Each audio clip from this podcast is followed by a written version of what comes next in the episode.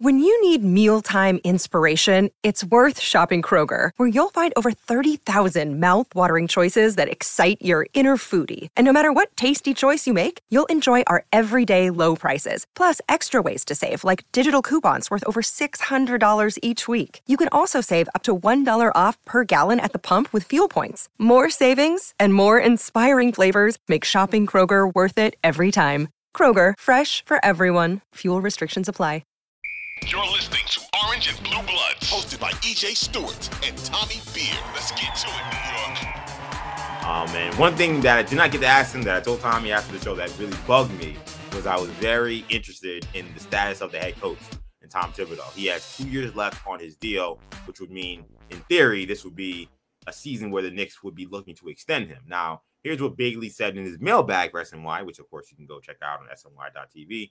On the subject, he said, quote, I don't know where Thibodeau is on that, talking about his job security, but I wouldn't be surprised if the Knicks at least looked into the topic and talked to Thibodeau's representation this year, assuming it goes well, about a potential uh, extension because you don't know, you don't want your coach going into the final year of his deal.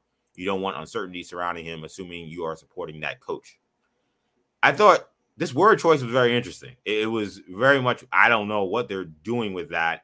The thought would be if you like him, you will have those conversations but it wasn't a surefire thing that those conversations are actually happening. So I guess my question to start, Tommy, is are you surprised that the Knicks maybe aren't being that proactive with Thibs extension? Yeah, I'm not shocked. I, I will say that. I'm, I'm, sure they've had some upper office conversations about it. Um, you know, maybe they do before the start of the season. Um, however, I think there's probably uh, a better chance that they do not. You know, again, he has two years left on his deal, so it's not one. Um, I think, assuming the Knicks play well, make the playoffs, maybe a top six seed. Um, you know, at least you know make not just the play in, but make the playoffs. That uh, you know, you know, assuming all other things equal, um, you know, there's no kind of blow up uh, between uh, Thibs and a player, some some along those lines. Right. Um, that that Thibs will get rewarded with an extension following this season. Um, but again, something we've talked about, and I think it's really important to, to hammer home. Um, and we just talked about Leon Rose for, for 20 minutes, half an hour. Yeah. The Leon Rose is savvy. He's been around this business of basketball, not just the NBA, the business of basketball for a very long time. Um, and he understands the high stakes. Eh, you know, they have a good relationship, but it's again business. You know, show business, not friend business. Um, there you go. He understands that if things go sideways this season, Randle gets hurt. They don't have a backup power forward. Why didn't you sign a backup power forward, uh, Leon Rose? Thibs, why did you play him 39 minutes a night for, you know, since the moment you arrived? You know, this guy's going to take the blame. Um, you know, IQ was unhappy about his contract situation. He's pressing because he didn't sign an extension. Right. RJ Barrett shoots 31% from three point territory. There is a scenario in which we live that, that you know, the, the on the outlier of outcomes where the Knicks finish, you know, around 500, below 500. Again, this is their, you know, we've talked about it past. 21 22 they won you know four seed home court advantage uh, home court advantage uh you know eventually lost to the hawks but everyone assumed okay this is the start of a thing there's a lot of reasons that's the team's far better now more well balanced etc pointed just the reality is there's no guarantees east is going to be right. better the rest of the nba is going to be better um should that things not work out um as as as the team, the players, everyone hopes there's going to be, you know, there's going to be a call for blood. Somebody's going to have to get thrown overboard. And Leon Rose is acutely aware um, that if he throws Thibs overboard, that keeps his head off the chopping block for at least a year, at least a season, at least a month, at least a week, whatever the case might be. Um, you know, he can go into Dolan's office and say, hey, um, we're really close. I'm going to get you that superstar, I promise. We just needed a new voice. Um, once we bring in uh, Dan, you know, whoever, whatever the coach is, I have ultimate faith in this coach is going to turn everything around. Right, yeah, get the best out of Bruns, you know, get the best out of Randle and get everybody on the same page.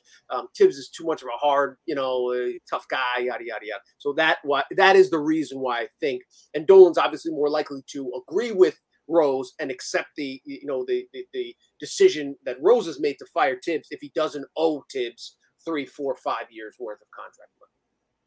Yeah, that makes that makes a lot of sense. I think to me, I'm a little surprised only in that this has been a front office and an ownership that loves to tout their wins, even if they're not really wins. Um, I feel like I would see them wanting to kind of give Thibs an extension to kind of look at them and say, hey, look, we two out of three years in the playoffs, we've been highly successful. Um, you know, fans are happy. And now we've extended the coach, just like they, you know, really championed the RJ Barrett extension uh last year, the way they championed the Julius Randle extension the year before that. Um, I would argue the way they championed picking up Thibs' fifth option, fifth year option after his first year, which is still mind boggling to me that that was done. I thought that was a horrendous move. Still think it was a horrendous move, but that's another story. Like they, they love to tout their wins, and like for a team that hates the media, they also kind of like to manipulate the media. So I'm a little surprised I didn't extend his, especially because one of the reasons why apparently he stayed last year and survived that terrible season in 2022 was that he quote unquote takes the bullets in the press conferences. Like he right. sits there and answers these questions because, like you mentioned, by the CBA, he has no choice. Like they value those kind of things. So I'm a little surprised they haven't been more proactive. I mean, again, Begley saying uh, I wouldn't be surprised if the Knicks at least looked into the topic. I mean, that's not necessarily all that enthusiastic about the Knicks saying that this is someone they want to keep in tow for a long time. Now, Ian in, that uh, mailbag also mentioned that it's important to note that Thibs' five-year deal that now is five years because of the option that was picked up coincides with both Leon Rose's contract, which is five years, and World Wide Wes's contract, that's five years. So that creates also another wrinkle. So it's like, how long do Leon and Wes see themselves doing this? Are they, are they going to be doing this beyond that five years? If they are, do they see Thibs as being part of that equation? Um, do they want to get their extensions before they talk to Thibs about an extension? Does Thibs want them to get extended maybe before he takes an extension? Like, there's a lot of different factors that, that go in to it. I know one thing. I think Knicks would be highly foolish to extend Tom Thibodeau before this season. Highly foolish because I think we saw in the playoffs this past season that Thibs can get exposed when he's up against elite level coaching. Well, we saw two years ago, it didn't have to be elite level. I wouldn't call Nate McMillan an elite level coaching. He got badly out coached by him.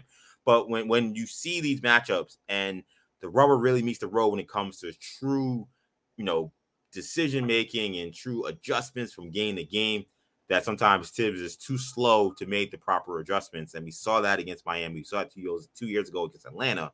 And at the at this point in time, the Knicks are in that we're trying to get past perennial playoff team to championship contender level. If you're trying to get that championship contender level, you have to ask yourself a serious question: Do you trust Tom Thibodeau to make the right adjustments game in and game out in the biggest, most important games in the postseason for you to get to that promised land?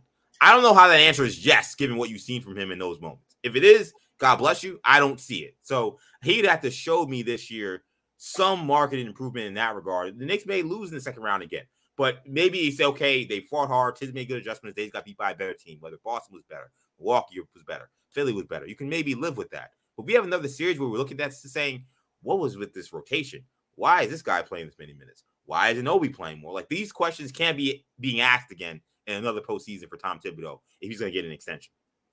Yeah, and I think the the value of Thibodeau was bringing a kind of a way, you know, a franchise kind of teetering on the, eh, er, you know, on the fringes of respectability that yep. you know kind of lost its way.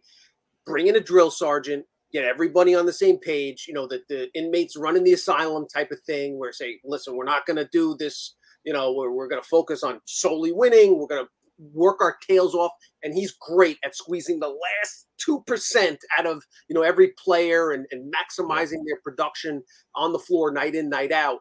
Um, but the downside to that is, and the downside to having the, you know, the reason why there's a good cop and a bad cop, the reason why, you know, uh, you, you know, you, you, you ideally want to balance a, a, strict parent with a parent that's a little more, give you a little more leeway, um, is because there's a burnout factor. There's a time and a point in all sports where you start to tune out the coach. Um, unless you have amazing success. You know, Belichick got away with it, um, you know, because he kept winning. Did that have a lot to do with Tom Brady? You know, yeah, say Tom Brady helped with that too. but you know, Bill Parcells would win for a little while, go on to the next thing. Win for a little yeah. while here, go on to the next thing. Thibs, the Bulls were, you know, were wallowing in post Jordan, you know, demise. He comes in, gets them back on track, a respectable team. Yep. The Wolves had won a playoff game and for however long, finally got them back to the playoffs, but then they burned everything out. And you know, could we be trending that way with the Knicks? My my my answer would be not necessarily if Thibs is willing to adjust his approach, which means not over, you know, not playing these guys 39 minutes a night. The, the, the key of the, you know, I, I think an important, you know, point looking forward is not just in-game adjustments, but the ability to look towards, you know, beyond the Tuesday night in in January important, yeah. making it the most important thing on earth. Um, you know, Steve Kerr and, and all these other guys, uh, you know, the, the top echelon coaches, we saw how how kind of lax. I don't want to say Spoelstra let the team slack off during the year, but he obviously didn't make it an right. important. Um, you know, Pop, you know, preaches against game management now, but he introduced the the, the entire theory yeah. of it um, to rest Duncan and Parker and Manu and those guys. So um, you know, we'll we'll see if if Thibs. I think Thibs needs to do a little bit more of that um, in order to kind of he doesn't need eh, there's a chance of these guys burning out if he keeps his foot on the gas 365 days a year um, you know every day for for years and years and years It's Kaley Cuoco for Priceline. Ready to go to your happy place for a happy price? Well, why didn't you say so? Just download the Priceline app right now and save up to 60% on hotels. So, whether it's Cousin Kevin's Kazoo concert in Kansas City, go Kevin, or Becky's Bachelorette Bash in Bermuda, you never have to miss a trip ever again. So, download the Priceline app today. Your savings are waiting. Go to your happy place for a happy price. Go to your happy price, Priceline. And look, I mean, I'm not gonna be say they're not gonna be teams with guys that are disgruntled, but I mean, right? We t- you already Ian said it on the show we just did. I mean, they, that Obi Toppin frustration was not cosmetic; it was real. Um, we know what Fournier's dealing with right now, even though I would argue it's really his own damn fault that he's that frustrated. But whatever. Uh, Cam Reddish, uh, Kemba Walker. I mean, there these are guys like you mentioned in one of the episodes we just did where it's like you know maybe you having one guy each year is fine. You don't want to have multiple guys. But right. at a certain point like you do get nervous about you know is he riding these guys enough? And is he being you know we know Thibs a certain kind of way and does that wear on guys especially if they're not getting the kind of playing time they're not getting uh, what they want. That that that's what scares me because I think the Knicks are in this weird position where we don't want to have like a, a, you know a year. I don't know if we'll ever have a year like 2022, given barring injury. Injuries can of course change anything. 20, do I see the Knicks not even being close to making the playoffs one of these years? You know, I don't see that because I see them falling playing. That could happen. Yep. But like, like we don't want to see that that downside. We don't want to see them take a step back because they've right. kind of decided, no, we're we're turning off this coach because you don't have time. Jalen Brunson, he's had on the best deal in the NBA right now. If you don't maximize these years, whether it's competing for a championship or at the very least building yourself towards getting to that next step competing for a championship, then you're wasting time because he's going to get a max contract, a super big deal once this yep. is done. So they have to maximize the time which they can. They cannot waste time. They cannot waste years. And what we've seen from Tom Thibodeau teams is they start off really well in his 10 years, and then the team just forgets about it. They just decide they're not going to play hard anymore. And we can't have that this year. We can't have that next year. So that would be the concern I have.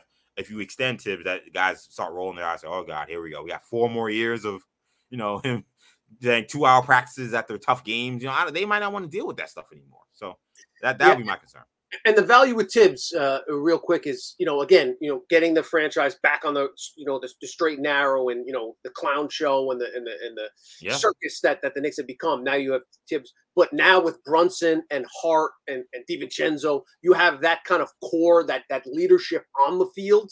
Um, it may lend itself more to having a Joe Torre type as opposed right. to a disciplinarian. Um, so you know we'll, we'll see how it how it plays itself out. But yeah, I would be um, you know, if, you know, if we're talking about training for superstars too, how would Luka Doncic uh, mesh with, uh, you know, mean, how would we, how would Embiid mesh with, uh, you know? We did the poll. We did the poll from the Athletic during the playoffs. The Tip is the least most desirable coach to play for in the NBA. I mean, I'm not saying these guys won't come here because right. he's the coach, but how long does he last when those guys get here? That's like, does this become like Kenny Kenny Atkinson was coach people love to play for, and stars came here and said, "Get this guy out of here." You think no Kevin Durant or type was going to want to listen to Tom Thibodeau? If Luka comes here, then Luka, then it's Luka's team and his franchise. Right. If Giannis comes here, Giannis comes and he gets to pick the coach. And the same way that all these other teams. That, that's just the reality of. Uh,